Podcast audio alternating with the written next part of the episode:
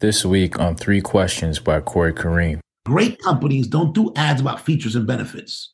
The great Mm. companies tell stories that make you feel some kind of way about their Right. product. Right. That's what the genius of the storytelling is.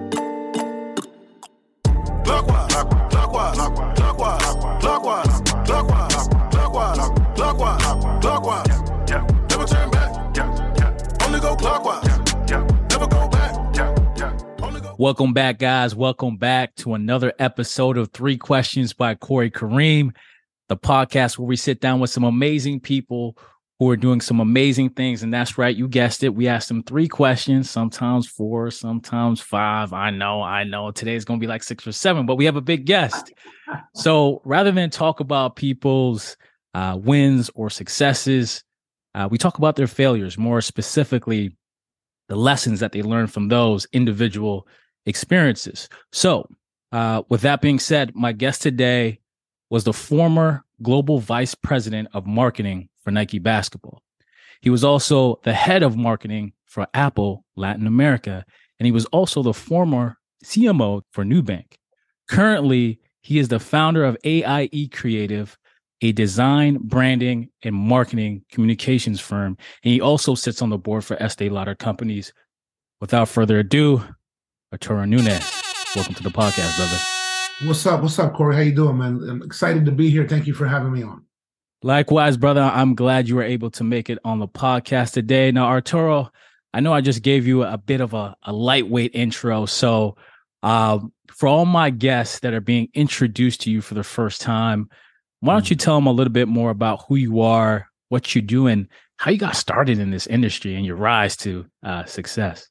Yeah. So, man, I would say um, it's my personal belief that any marketer uh, worth his salt is a storyteller. So Mm, I've been a storyteller for the last 30 plus years of my life. I hate to say exactly how many. I might sound old if I say how many, but 30, let's say, say more than 30 years. I've been a Mhm. storyteller and had the opportunity to tell stories for some of the greatest brands in the world. Um, starting in my CPG days with uh, with Colgate Palmolive and Johnson and Johnson and PepsiCo, uh, to my later career with uh, the NBA, Nike, Apple, and, and Nubank. Um, I had the opportunity to tell stories uh, that make brands more emotionally connective and resonant with customers. Um, I like to say I'm in the love business. Uh, Look, I got I love the shirt. Black love, black yeah, love. but I, I like to say that I'm a, I'm a I'm in the love business because I, I create love between people and brands and experiences. Um, and so I think that's what it is. It's all about being a storyteller. Um, I've been privileged and blessed to learn from the best at the best. Um, and so that's what my career's been all about. Man, I love that. And I love the way that you describe that. You know, you say that you're in the love business. I, I've never heard it described like that and connecting it to advertising. I, I'm going to tell you right now, I'm going to steal that from you. I'm gonna put my own little spin on it. When I when I send my pitches out, you know, I'm gonna I'm gonna take a little bit from that. And what and just to give my my listeners some context, um, uh, for those of you who don't know, I, I do work for Spotify, and I was privileged enough to see Arturo speak at an event uh, for a lot of the black employees at Spotify. And man, I was blown away by some of the stuff that he shared. And I was like, I got to connect with this brother right here. Uh, so that's this is how this was the kind of the the, the background to it. Now, Arturo, Yeah, no, you also it- it- mentioned some something in your talk about how you got in this industry, how you got inspired. And I Mm. think the story goes by like you you saw someone in some executive boardroom. I, I would love it if you could share a bit of that story. uh, Sure, sure, sure, sure. You know, I like to say there's a couple of times, you know, we all have these pivotal moments in our lives. There's a couple of things that were really pivotal moments in my life. Mhm. Uh, and, and one of them was as a 16 year old, I walked into a meeting uh, for an organization called Inroads. It was Inroads, Northern New Jersey. And I walked into that meeting. I actually went with a friend. I had no interest in, in intro. I didn't know what Inroads was. I had no Mhm. interest in the organization. I went because a friend had to go to a meeting on a Saturday. I walked into a room. It was the first time I saw an Afro Latino man like myself, an Afro Latino man in a business suit, speaking articulately to powerful people about business. And I Mhm. said, I don't know what it is that that guy does, but whatever it is, that's exactly what I want to do. So it blew my mind. And that's why I'm such a proponent of you have to be able to see it to be it, right? Mhm. So it's important for us as, as people in general, as business folks, particularly as minority business folks, to role model behavior and possibility and potential for young people coming behind us. So my life was irretrievably changed that day at 16 when I met that guy. His name was Miguel Cardona. He was the executive director of Inroads from Northern New Jersey. I'd never seen anyone like him. I set out on a quest to be him and mm. do what he did. And, and ironically, he was not only a business person, he was a business person that worked in marketing. Um, and I ended up, you know, being in marketing. The rest is history. Man, I love that, and it speaks to the power of representation. Got to mm. see it to to no believe doubt. it. No doubt. So Arturo, as the former VP of marketing for Nike Basketball, what was your most difficult launch, and why was it your moral, your most challenging, and ultimately, what did you learn from that that particular launch? Yeah.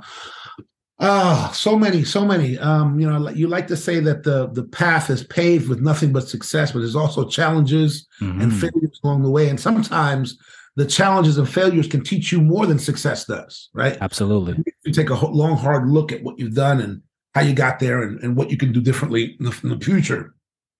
I would say one of my biggest challenges as the vice president of marketing for Nike basketball was when I, I, I left one job, I had a, job as a head of emerging markets marketing uh, for Nike, and, and in that role, I've handled Latin America, India, Africa, Southeast Asia, Australia, New Zealand, the Philippines, Korea, you know, half of the hemisphere of the world um, for for Nike, and, and I loved that job, and I got pulled out of it, kicking and screaming, into a new job, mm-hmm. which was as vice president of marketing for basketball job.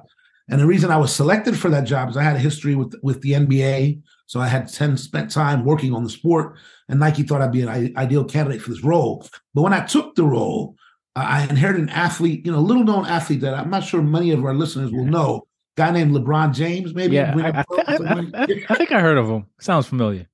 so I inherited. I was privileged to inherit the marketing for LeBron James, Kobe, Kyrie, uh, KD, Paul George, uh, an embarrassment of riches of athletes. Um, but one of my big challenges was uh, LeBron had just done a show on television called The Decision, mm. where he mm. informed the world that yep. he was moving from Cleveland to Miami, a move that back then was seen as something less than heroic, right? Despite I think many people misunderstood the reason for the show and the reason for the move. Um, but I inherited LeBron at that time. He had just moved down to Miami. People were saying all kinds of things about championship chasing and you right. know super team building and leaving his hometown and that kind of stuff.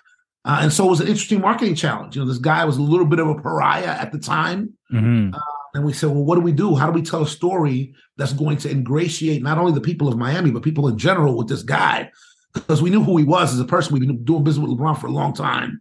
We knew what kind of human being he was, what kind of superstar he was, what kind of family man he was, what mm-hmm. kind of mm-hmm. community man he was, what kind of brother he was, what kind of loyal man he was. We said, how do we tell a story so that people understand who this guy really is and don't question his motivations, right? And so we did an ad uh, with Nike called Training Day, and Training Day had two inspirations. I think every great communication is born of inspiration. The two big communicate the, the two big inspirations were one was the rumble in the jungle, Muhammad, Muhammad Ali's fight mm-hmm, in Zaire, mm-hmm. Africa. And Muhammad Ali showed up a few weeks before that fight and got to know the people of Zaire and he ran the streets with the people. By the time George Foreman arrived, Muhammad was already the people's champion, right? So right, we thought about right. that. How do we make this guy the people's champion? And the second thing was a true uh, idea, which was he liked to ride his bike to practice. He liked to ride his bike to practice. Interesting. Practice. We merged those two ideas. We came with an ad called Training Day. It was literally LeBron riding his bike through the streets of Miami, connecting mm. with the people of mm. Miami, kicking it with the kids in Miami, and being the person he really is which is this people's champ of bringing people together and all about community and all about his city, uh, the new, his new city, which was Miami at the time. Right. And the ad played beautifully. It was a beautiful ad. Uh, John, we were privileged to have John Legend on the score. Mike Will Made-It, did the music track. Um, the presence of obviously LeBron. And uh, immediately you can hear people say, well, man, you know, yeah, LeBron does love the children. Yes. Mm. yes, he does. Um, so we got an opportunity to tell that story, and it was the beginning of a turnaround for LeBron, made of many things. I don't just credit myself and my team for the work, but right. he obviously delivered on the on the court. He delivered for Miami. He delivered for his teammates. He right. delivered for the city. He eventually delivered back for Cleveland. So yeah. it was the beginning of this big turnaround for him. Uh, I'd say less than 12 months after that ad aired, He was Sports Illustrated's Man of the Year, GQ Man of the Year, et cetera, et cetera, et cetera. More Wow. than an athlete all day. Um, and so I like to believe that I was a little part of that, of bringing that to life and telling that story, humanizing and dimensionalizing this incredible athlete. Wow, you know, so many things to to to, to take away from that, Arturo. And one of the things that that um, has come to mind for me is the fact that sometimes it could be easy as a viewer to just look as a look at a commercial as a company trying to sell a product or a service. But what I just heard you just illustrate right now was that you guys really intently focused on telling a story with a, a, a crafted narrative, you know, stealing a little bit from Muhammad Ali's uh, kind of situation back in the day. Yeah. And now that I'm like, I re- I remember that commercial, and now that I'm hearing you kind of filling in the blanks and the details, I'm like, wow, that that was that was incredible right there. Yeah, yes, because sir. Brother, you know, I- if, you don't mind me adding to that. uh, yeah, go ahead. Yeah, man, I did a talk recently at a university uh, in Iowa. hmm Um, I told the kids in the room, I said, hey, when we get to the end of this, there's going to be a quiz. So be prepared for a quiz. Mm. And during the, the talk, I, I shared a lot of different pieces of work, many things that I had had my hands in or worked on, right? Because obviously you're no good without a team. Me and my teams have had my hands on some work done by mentees or mentors, Mm-hmm. people that I look up to, or people that I've you know mentored in this game. Uh, and when I got to the quiz part, I said, okay, everybody pull out your you know your, your writing instruments or your your phone. Let's get into this quiz. I said, okay, so what was the um, composite material on the uppers of the Nike shoes in the ads that we shared? What was the the RAM memory capacity of the Apple products that we had? What's what's the noise canceling of the Apple AirPod? no one, None no of that one was in the ads. Yeah, None of that was in the ads. Not about Yeah. that. yeah. The great companies don't do ads about features and benefits. The great companies tell Mm. stories that make you feel some kind of way about their products. Right. That's what the genius of the storytelling is. Right, right. And I, you know what? That that leads me to my next question. But before I get there, I just have to ask you this question: Sure. Who's the goat, LeBron or MJ? Come on, fam. Why you gotta go there, man? Why you gotta go gotta there? ask. For real, fam? We doing this today? Are we really doing this? I just have to ask because I, I, you know, you know, it's a topic for discussion in every barbershop in every hood, whatever. You know what? And I, I, I was look, I, I am a big LeBron fan, and man, MJ is the guy. So I, I'm, I'm split, but I, I be leaning more to LeBron these days. But I just think because he's just more relevant. Because obviously, I am going playing. to. I'm going to answer your question like this. I Mm-hmm. have been fortunate, privileged, and blessed Yeah. to be in the presence of greatness, but Mhm. have been with all three of who I think are the greatest athletes to ever play that game. I spent time with Michael Jordan personally. I Mm, spent time with LeBron personally. I spent time with a guy named Kobe Bryant personally. Mm. Rest in and peace. all three of the rest in peace, right? All three of those guys are giants. Yeah. They're examples of greatness personified. They are intentionally great because greatness is an intentional choice every single day you go Mhm. out to do something. So you choose to be great intentionally. Right. Uh, I'm gonna leave it at that. I'm just blessed to have been around all three of them. Fair enough. I'll take it. I'll take it. Now, on the flip side, Arturo, um, when we talk about, and you just alluded to this actually, Mm. you talk about great companies focus on storytelling. So both Apple and Nike are known for being, you know, the best marketing companies, best Yeah. marketing machines in the world. Yeah. With that in mind, besides the point that you just, you know, delivered to us, what is one thing you learned from each one of those organizations that you believe makes them special or elite? Yeah. I would say I could I could typify both of those organizations by saying one specific thing. Mhm. Great companies know that it's a combination of three things that make you a great company. Mm. It's great products, a great experience, and great storytelling. Wow. Both those companies are masterful, thoughtful, intentional, and constantly trying to improve all three of those things for the customer. Great products, great experience, great storytelling. If you do not have those three things, you will never be a great brand, right? And I think that's something that both of those companies do extremely well, are extremely thoughtful about, Right. and as I mentioned, are constantly trying to improve on those three things dimensions for the customer base. Now, I have a question about that. So, do you think you know, based on your experience, based on all the things that you you've witnessed, Mm. is it possible for a company with a mediocre product but Mm. an exceptional marketing execution plan to be just as great as Apple, Nike, Disney, any of those other top brands?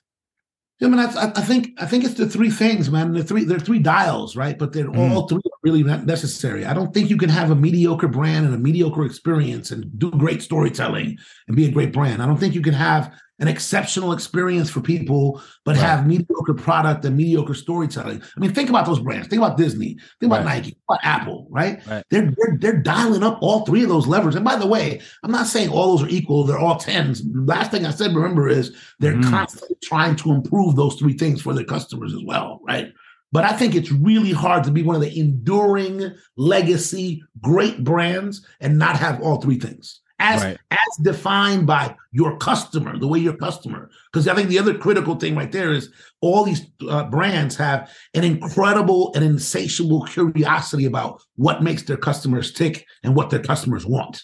You cannot Right. deliver what your customers want if you don't listen to your customer and understand the needs. Right. So I think if you couple those things together, it's an unbeatable formula. Might you be a flash in a pan with a great product and a terrible experience and, and, and no storytelling? Yeah, maybe. Might you be able to do some things if you have a great experience for people, but your product's mediocre and, and your storyteller? So yes, so, so you're not going to be an enduring legacy love brand. Listen, I'll break it down this way.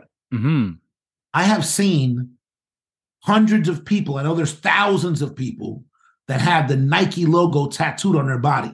That's crazy. That don't make no sense. That's irrational. That doesn't Right. make any sense. Right. I know that every day, millions of people around the world take a sticker worth less than a penny out of their Apple products and stick it on their 10, 20, $30,000 car, their motorcycle, their bicycle. That doesn't make any sense. I've never seen a Dell sticker on a car, a Mm. Microsoft sticker, not once. I've never seen a Skechers tattoo on somebody's body. There's a reason why Mhm. people feel this emotionally connected to these brands, right? And Right. that is the combination of those three things: product, experience, storytelling. That's that's that is so clutch, man. Um, and you know what? It makes me think of because a lot of my listeners are into the kind of solopreneur startup phase, very early stages of their Mm. business. So, as a as a marketing savant as you are, where do you believe most companies go wrong with their marketing efforts? And then, as a follow up to that, what are some quick hacks that either like a solopreneur or startup can do to kind of, you know, uh, execute their marketing strategy, finalize it, define it?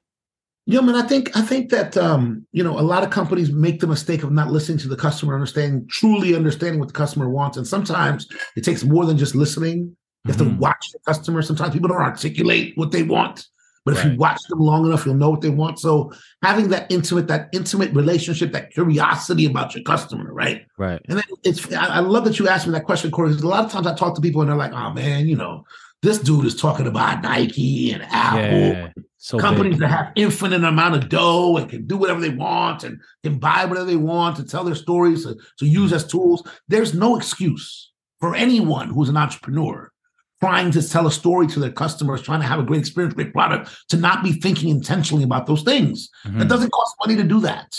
Mhm. It doesn't cost money to do that. To think intentionally about what is my product? What is my experience? What's Mhm. the story that I'm telling about my product? How is this resonating with my customer? What is the feedback I'm getting from my customers? Am I talking to our customer? Do I really understand my Right. customers' needs? There's a misconception that only the big brands that have all the money can do this. No, they became big brands Correct. that have all the money by consistently doing this over time, right? So I would say, what is the product that you're offering? What's Mm-hmm. your experience look like? I'll, I'll tell you a story. It's still Mhm. kind of it's a big brand story still, but it was a startup Right. at the time. Tell a story. So Warby Parker, Yep. Familiar. glasses wearer, Mhm. wear Warby Parker glasses. I've been wearing the glasses for a decade more now. Um, and one day I was going on a business trip and I wanted a pair of glasses that I had ordered to be expedited, shipped to me. So I called Warby Parker to see if I can get those glasses expedited. And I called them up on a Tuesday or Monday afternoon. Phone rings. Third ring. Hello, Warby Parker. This is Lisa. Wait, there's a human being on the phone? really crazy. I'm stunned. I stop. I back up. I pull back for a second. I'm like, hello, Right. Lisa? Yeah, this is Lisa. Can I help you? I was like, oh, listen, bought some glasses. They're due on Friday. Be delivered to me. Want to see if I get them on Thursday. I'm going on a business trip. I'd like to travel with those glasses. Is there any way you can expedite? So let me look into that. She goes away from the phone for a few minutes. She comes back. She's like, boom, I got you. We're going to expedite those to you. Here's the tracking number, et cetera, et cetera. Uh, oh, no, no, she didn't give me the tracking number. She said, we're going to expedite those for you. They'll be there Thursday morning. I said, hey, by the way, you know, do you have any glass cases that hold more than one pair of glasses? Because I, I like to travel with a couple. I've never seen a case that does it. I wonder if one exists. She said, no, you know what? We don't have anything like that. I said, all right, well, well, thank you very much for expediting that. I look forward to getting the glasses. Thank you. And we got off the phone. Boom. About 15 minutes later, I get an email from Warby Parker. Hey, Arturo, this is Lisa at Warby Parker. Um, here's your tracking number for your shipment that's arriving Thursday morning now. And here are three companies that make a dual glass case Wow. and the links to order them. Come on, fam. Come on. Come on. Take my credit card, put me on a subscription. I'm all in. You know what I'm saying? Right. Someone who actually answered the phone and actually cared about what you wanted, cared enough to, didn't matter if they were going to make money on that glass case. They were like, you know what? This is the customer needs. We're going to try to go above and beyond to Right. deliver what the customer needs. That is an example of beautiful service and incredible experience. And it's the reason I've been wearing Warby Parker ever since. They're Right. not the best still. They're not, they're not the cheapest anymore. I'm still rocking with them because they actually demonstrated they cared. Now, in contrast, Mhm. you might call a brand, I'm not to call name names, but you know, you call Home Depot, right? Mhm. Thank you for calling the Home Depot. Your call is very, very important to us. Mhm. For nails, press one. For light bulbs, press two. For electric cords, press three. For groceries, for, are you going to walk me through everything in your store on your voicemail right now? Is that how much you care about my company, my, my, my, my call to you? Oh man. It's clear when you hear that, you go, wow, no executive has ever called Home Depot and listened to this. Because he'd be like, that's wow. The idea that we're going to try to walk people through every item in the store to get to where they want to go. So it's just about being thoughtful and intentional. What's the experience? Listen, I would challenge your entrepreneurs. You know, Yeah. people say, oh, yeah, you know, Arturo's talking that Nike stuff. You know, I don't have money for it. My guy, what's your what's the experience to get to your product? Mhm. How's it work? Walk me through the steps. So I saw you in a TikTok video. Then what happened? Mhm. and I clicked on your website. How was that experience? Was it smooth? Did it take me Mhm. right to the product I saw on TikTok? Or did I have to dig through a bunch of stuff? Mhm. Right. How are you paving the way for your customer coming to you Right. at every touch point? All these companies, the Nikes, the Apples of the world, the Disneys of the world, think about every touch point you might have with their product or service. And they intentionally think about how to make that experience a great experience for you. There is no excuse for any entrepreneur. I don't care if you're selling beef patties from a food truck you Mhm. can still be intentional about what's that experience like. How do Right. people see me? What do they see? What do my fonts and logos look like? Is my menu offering clear? What is my price scheme? How does it compare to other people in the category? What's the experience walking up to that food truck? What does it look like? What does it smell like? What does it taste like? When you meet my employees and they offer you those patties, it doesn't matter what business you're in. You can be intentional and thoughtful about those three things. No, that's that's that's so key and so clutch. And there's a couple of words that keep popping up here. That is, what is the experience that you're creating and being intentional about the experience that you're creating. Now, for the big brands that you mentioned, you used Home Depot as an example. Mm. They're obviously a company that has a lot of resources, maybe not as much as Apple and some of the other guys Mm, we've been mm. talking about. So, why do you think? Because I'm going to make the assumption that they're also intelligent people. They also have an intelligent marketing staff and crew. Sure. So why don't you think they have made those type of revisions to their experience? And Like you just gave the example of the customer dial where they go through every product and division. Yeah. Why don't you think they've changed that if they know that that could have a negative impact on the customer experience? Yeah, man. You know what's crazy, man? I think a lot of the times, I mean, you know, sometimes you have people that'll write bad reviews and tell you what you've done wrong, whatever. But Mhm.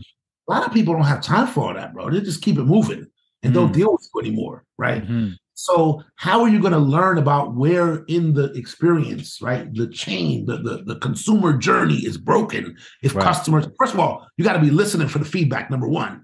Two, the customers have to care enough to even give you the feedback. Right. Because you know, I mean, you ever walk into a crazy ass experience, uh, Mhm. whatever it might be. Let's say it was a, a, a ratchet convenience store. You went, Yeah. Did you bother to go find a manager tell him how whack it was? He was just like, I'm good on this. I'm not doing this no more, right? That's what most people will do. So you got to be really listening for your customer to understand where your experience is broken, and then you got to walk yourself through the experience. Listen, companies like I said, you know, not to overread, but Nike, Apple, the NBA, you know, Disney, they have people who think about the customer journey. What's it's Right. literally called the customer journey. What is the customer journey from knowing nothing about this brand to being a loyalist to this brand? And what can we do along the way to smooth that journey and keep people coming back and appreciating what we do? That's amazing. One thing about customer kind of reviews and getting customer feedback, I, I recently came across something that said people don't normally say what they mean if you're kind of sitting them down, like in a, let's say, a focus group study or something like Yeah. that. They'll usually kind of play it up to appease whoever whoever's like interviewing them. Sure. And the second part to that is in the era of like reviews, you know, you got Google reviews, you got you got you got forums like Reddit and so on and so forth. review, blah, blah, blah. Yep. Yelp, all of that.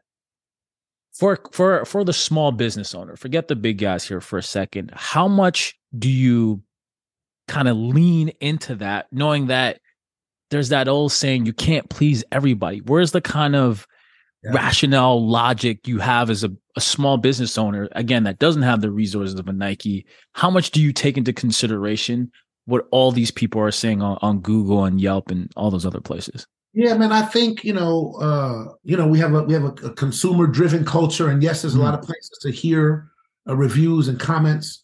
I think you take some of them with a grain of sand. I think you know, I think if you know there are some things Right. that are broken or some things that even your industry hasn't mastered in some way that you're incapable of mastering, that's one thing. But if you're listening long enough, you're going to hear the continuous threads, the things that Mhm. keep coming up again and again and again. And those are room places to make. Listen, if you're not taking those things seriously, if you're not looking in the mirror when you hear those, I, Yeah. I'll simplify with a conversation about an employee I had, which is Mhm. it's all related. I had an employee once, and I had a. It doesn't matter what company it was. I had a vice president of the company Right. come to me and and criticize something that that employee did in a meeting. You know, Mhm. and I was like, wow, you know, and, and by the way, it was the third time a vice president had done that, a different vice president at the organization had come to me. So I grabbed the employee, I pulled him in the office and say, hey man, you know, this Right. came to my attention the other day, something that such and such said. And he was like, oh man, you know, that dude, man, he's a hater, man. You can't listen to Whoa, whoa, whoa, whoa, my guy, stop. Mhm. I got tons of employees, dozens of employees, more Mhm. than dozens of employees. Probably, at that time, I had 200 and something employees, right? Mhm. Yo, man, of all those 200 and something employees, Mhm. no vice president at the organization has ever called me to complain about the actions of one of those employees in a meeting. Right. None, not once. You got three. So let's walk through the customer journey. How does this happen? You go to a meeting, something happens. None of those three vice presidents were in the meeting where the thing happened. That Mhm. means somebody in the meeting was so irate by what happened in the meeting, they went and told their boss, who Mhm. may not may not have been a vice president, who felt like it was necessary to tell their boss who was a vice president. And All all three of those people, given the choice of calling me or not, decided to call me. That's a lot of haterade on you, fam. That's a lot of I didn't do it. You got to Yeah. look in the mirror, my brother. You have to look in the mirror, right? Because you can't ignore when things come up consistently, time and time and time again. You can't Yeah. ignore it all and say, "Oh yeah, the customer is the customer's problem." At some point, it's your problem, and at some point, you as the person responsible are where the rubber meets the road. You got to look in the mirror. I love Right. that. I love that. And I, and the, the thing that I pull the most from that is consistency, that common That's right. That's right. denominator. That's right. I love That's it. right. Uh, so Arturo, let's switch gears here for a second. Now, being the only Afro Latina Mm, in the room, mm. I- I'm I'm assuming I'm going to make the assumption that you've often been the only guy in the room or one of few in the room, given the level that you've been at. Yes, sir. Yes, sir. Now, my question to you is Did it ever get to you, like in the form of imposter syndrome? If so, Mm. how did you deal with it? Uh, it got to me. Um, I would say it took me a while to relieve myself of imposter syndrome, and and the only way you can do that is by having back to back wins uh, Mhm. in multiple categories of business and multiple businesses, um, putting up points. Right. I think it's like anything else. Right. You're a ball player. You may not know if you belong on a, on a court, You Right. start start dropping 20 in different tournaments against different Mhm. people, different levels of talent, different places. You start to believe, like, maybe I got something here. You know what I'm saying? Right. I think that wins will help you get over imposter syndrome, number one. Um, despite the fact that it's it's it's a daunting challenge, imposter syndrome. Mhm. The second thing is, yes, I always felt the burden of being that one in the room, the only one in the room, one of few in the room. And it's a lonely place to be. And I Mhm. think often people don't understand the waters that you swim in. I- I'll tell a funny story of another business story. I was uh, with a colleague once, and we were leaving the office. I was working in New York at a company, and I was leaving the office, you know, 7 30, 8 o'clock at night. Mhm. And uh, he sat in a cubicle next to me. He was a white guy. And Mhm. uh, he said, Hey, man, where you going? I was like, Oh, I'm meeting some friends for dinner. He's like, I'm hungry. I was like, Well, come on, right? Dude was cool. We, we you know, we were, you know, colleagues. We were in the same trenches fighting these challenges in corporate America. And he came with me to the dinner spot. And I was going to a place in New York called the Shark Bar. Anybody from New York who's an old head like me will remember the Shark Bar. It was an institution in New York. Mhm. And I walked into the Shark Bar. By the way, it was a, it was a southern soul food, comfort food spot, but high end Mhm. uh, on the Upper West Side, and it was all black. Right. And I walk in with my colleague, this white dude, who was tall, six eight, white dude. Walk in, I see my fam there. What's up? What's good? Get our table. We sit down. White dude sits down next to me. We start chit chatting, start ordering some things, whatever. He leans over me. He's like, "Yo, man." Said, "What's up?" He said, "I think I'm the only white person in this whole place." Uh, and I was like, "Yeah, welcome to my life, dog. Order some food. Get some drinks."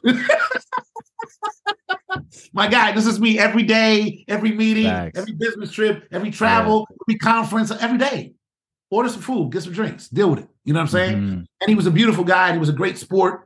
You know, we, we had a great time, great conversation. He was super dope. But it people don't often think about the water that we're swimming in Mm. consistently. Listen, I, I don't know. I'm sure you do it, man. I, I talk to a lot of brothers. They do the same thing, living in the world that we live in.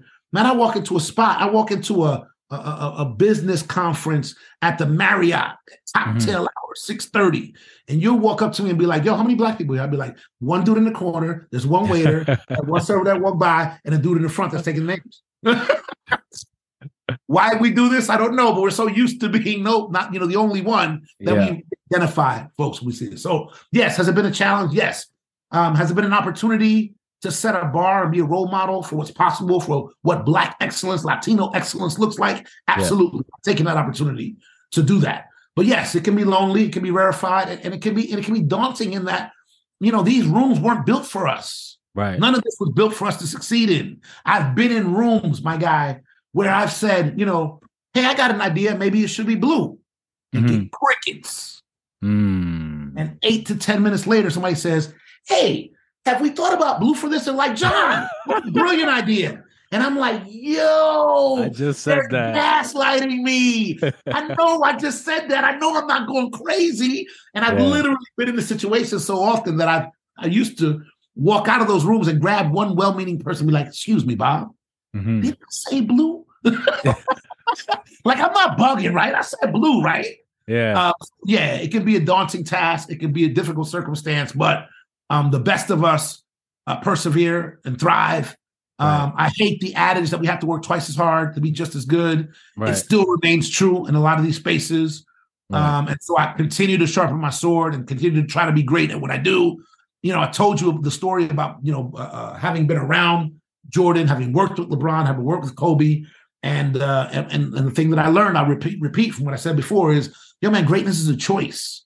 It's a Mm. choice. It's not a choice we make once, oh, I'm going to be great. No, no. It's a daily choice. What are you doing today to be Right. better than you were yesterday at your craft? You know? Right. If there's anything I learned from those guys playing at that level of greatness is that you got to hone your craft and you got to deliver. And it doesn't matter that you're the only one in the room. Find a way to deliver. So I, I, I read something. I won't. I, I won't pretend I've made it up. I read something the other day. Yeah. It said the brick walls, right, Mhm. are to delineate the people who really want it from people who don't. Mm. The brick walls, the obstacles, the challenges are Right. to delineate those people who really want it to those who don't.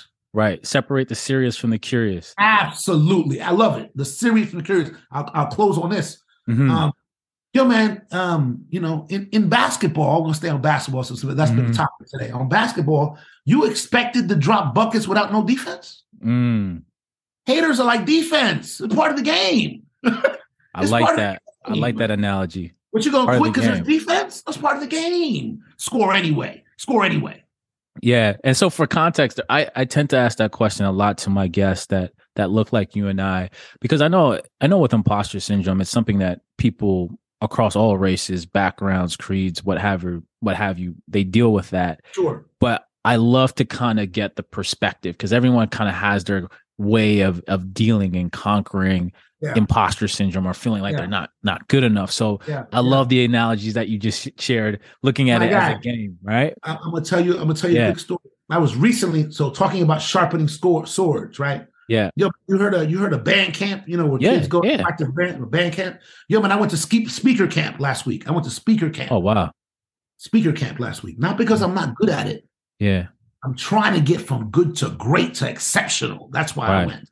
Right. And while I'm at speaker camp, a guy jumps up on stage, and behind him on the screen is an image of him presenting at Right. an Oprah Winfrey conference. Oprah Wow. Winfrey is on stage with him.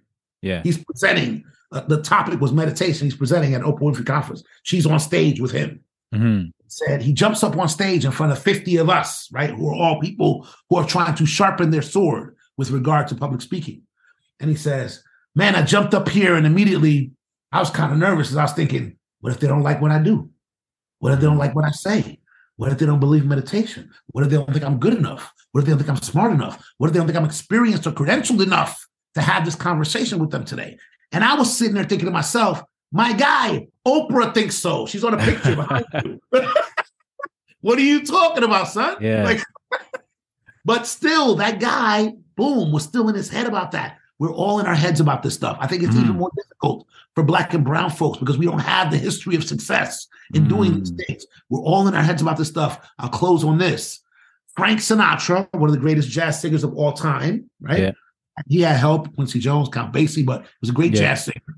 Sarah Vaughan, one of the greatest jazz singers of all time. Yo, they threw up before every performance That's crazy. all the way to the end. Oh, They threw up before every performance, all the way to the end.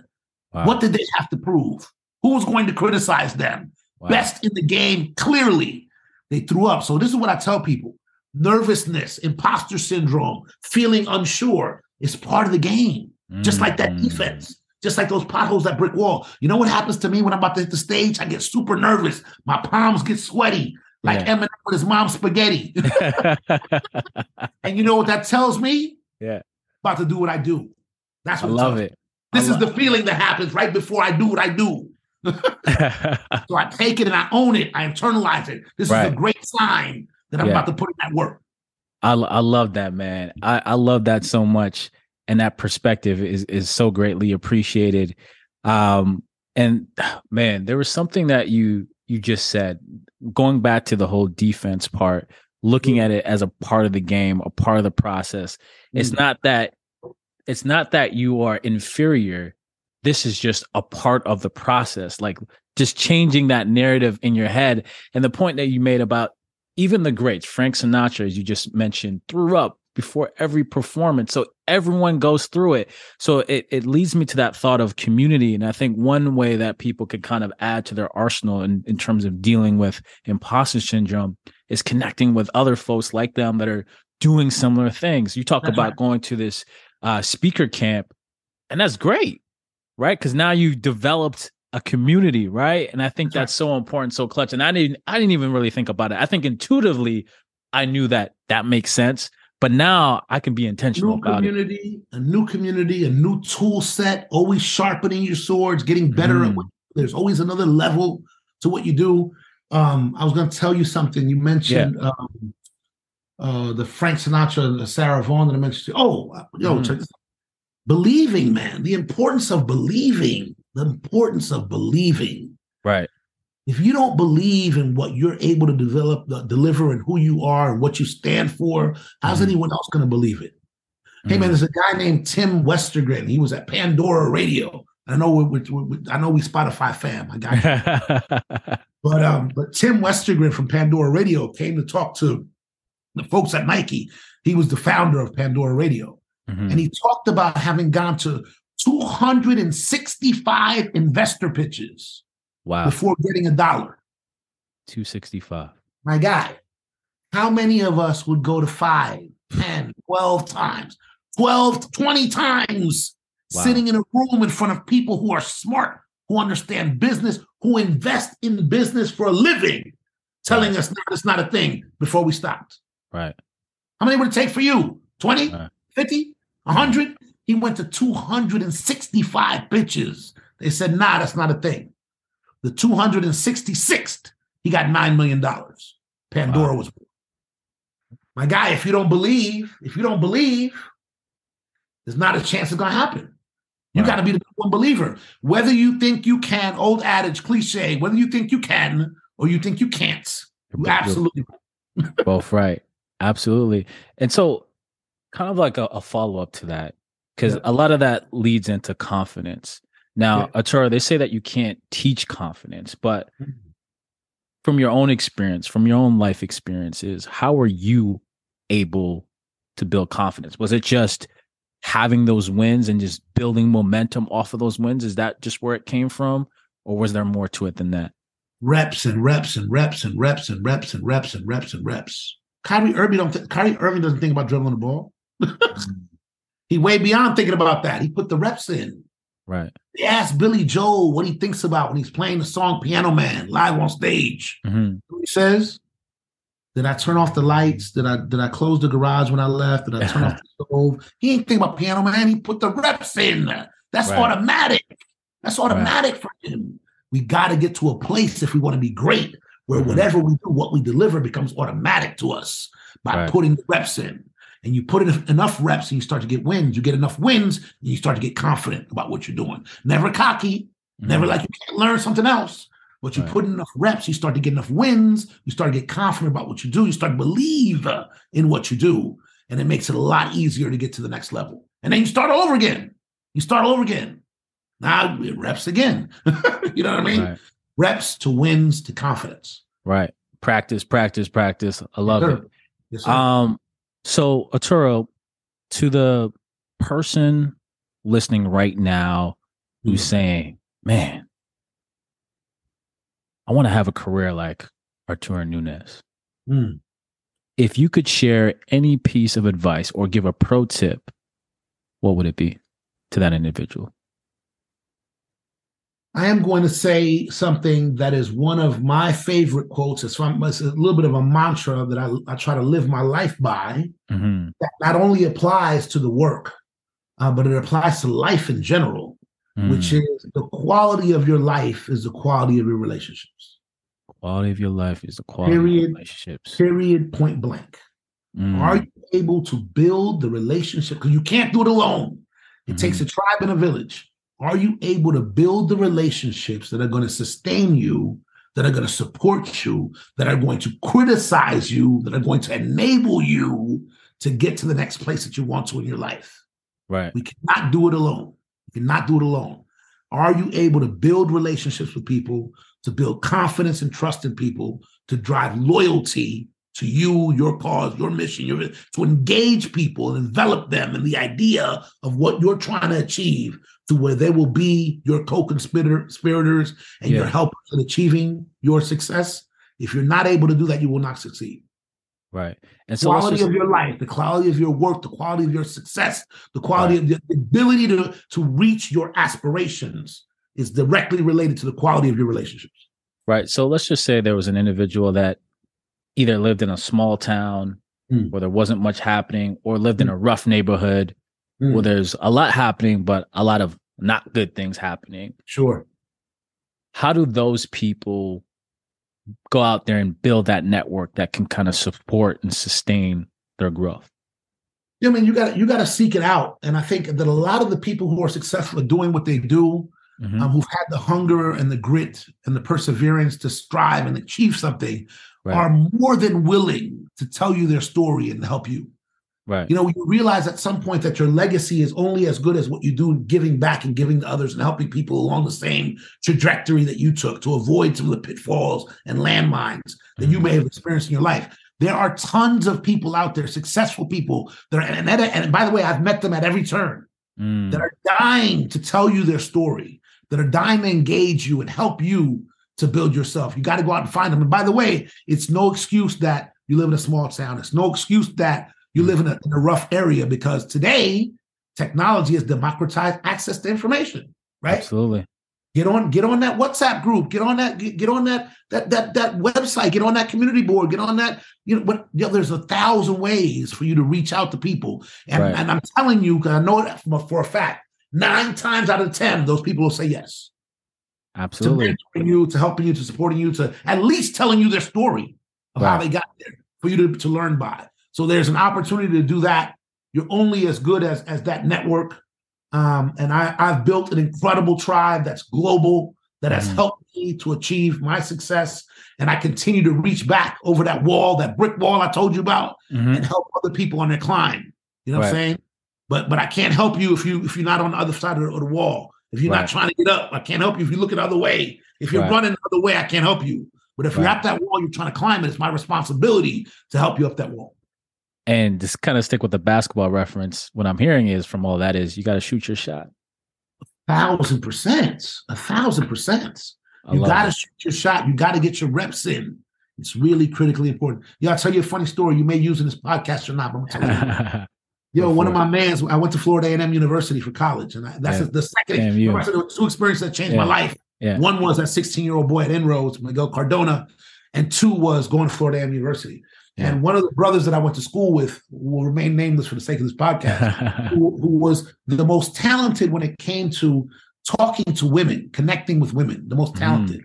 Uh, was incredible. His, ability, his gift, his his knack Yeah. for connecting with people and, and, and Right. ingratiating himself and, and, and building warm connections was incredible.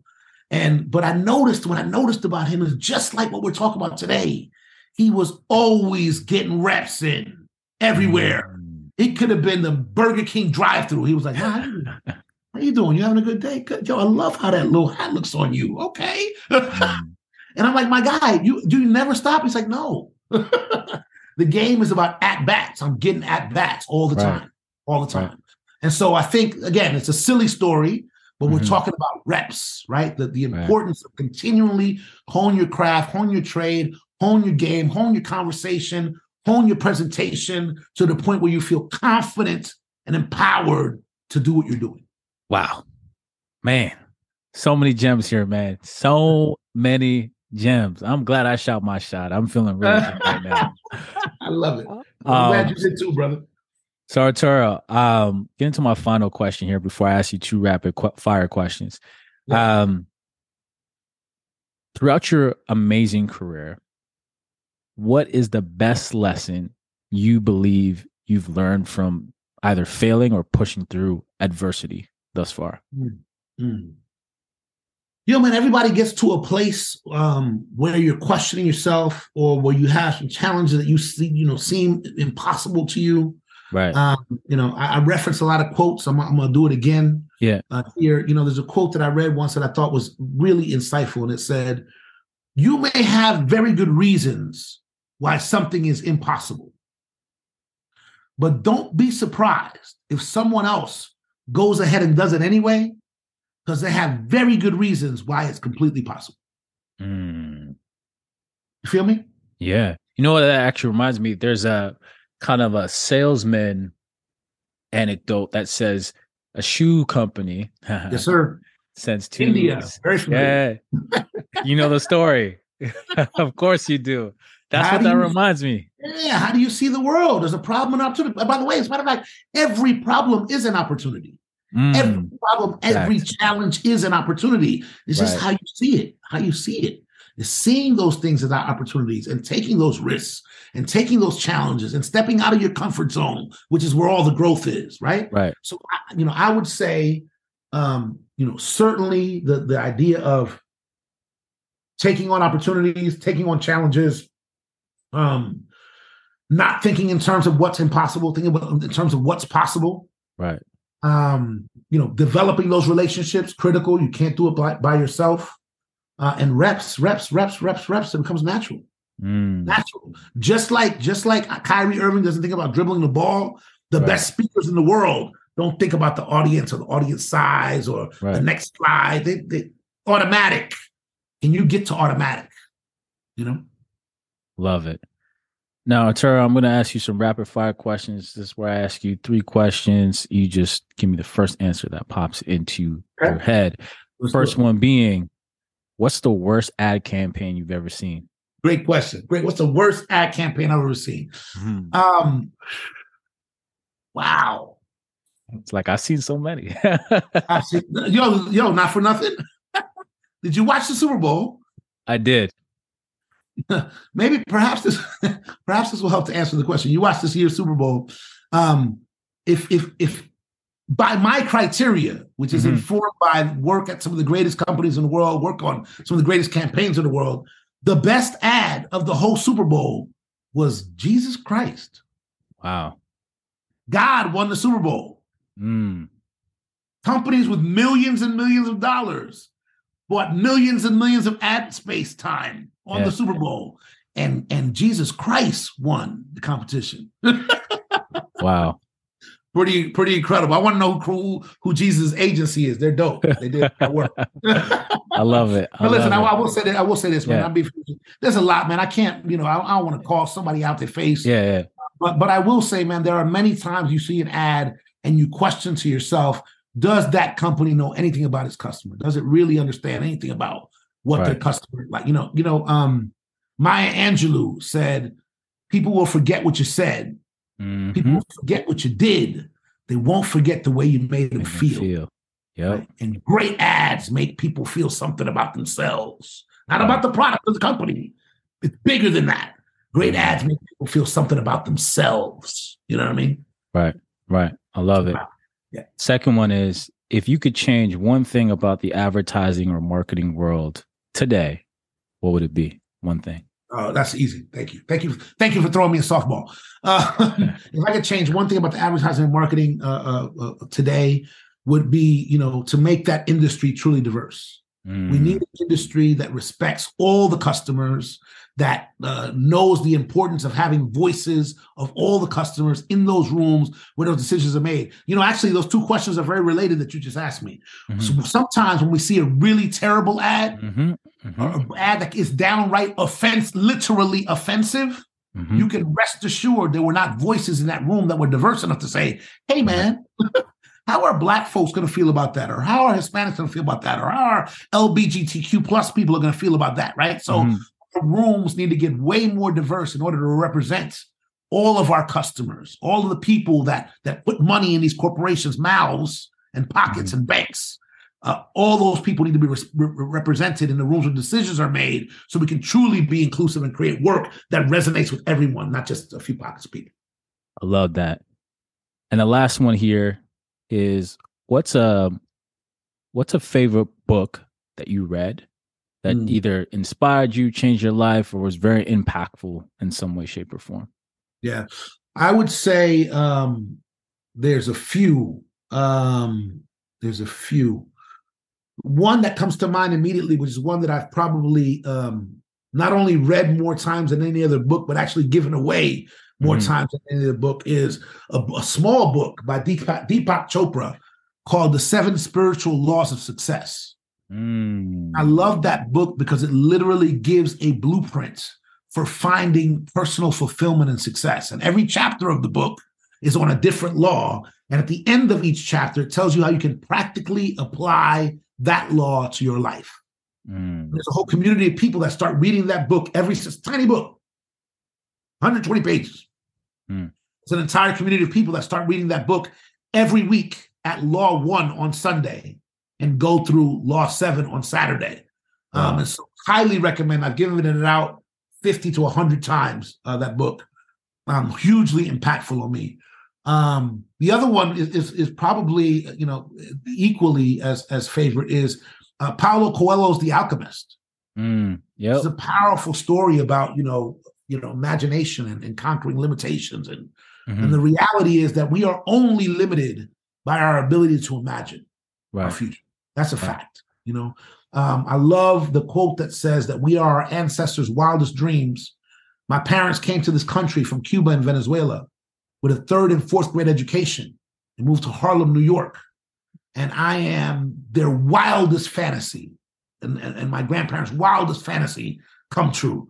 And it's my job, my responsibility to pass that legacy forward to my children and hopefully one day to their children so that they can exceed any expectation we ever had for our family and our lineage. So I'm blessed to be able to do that.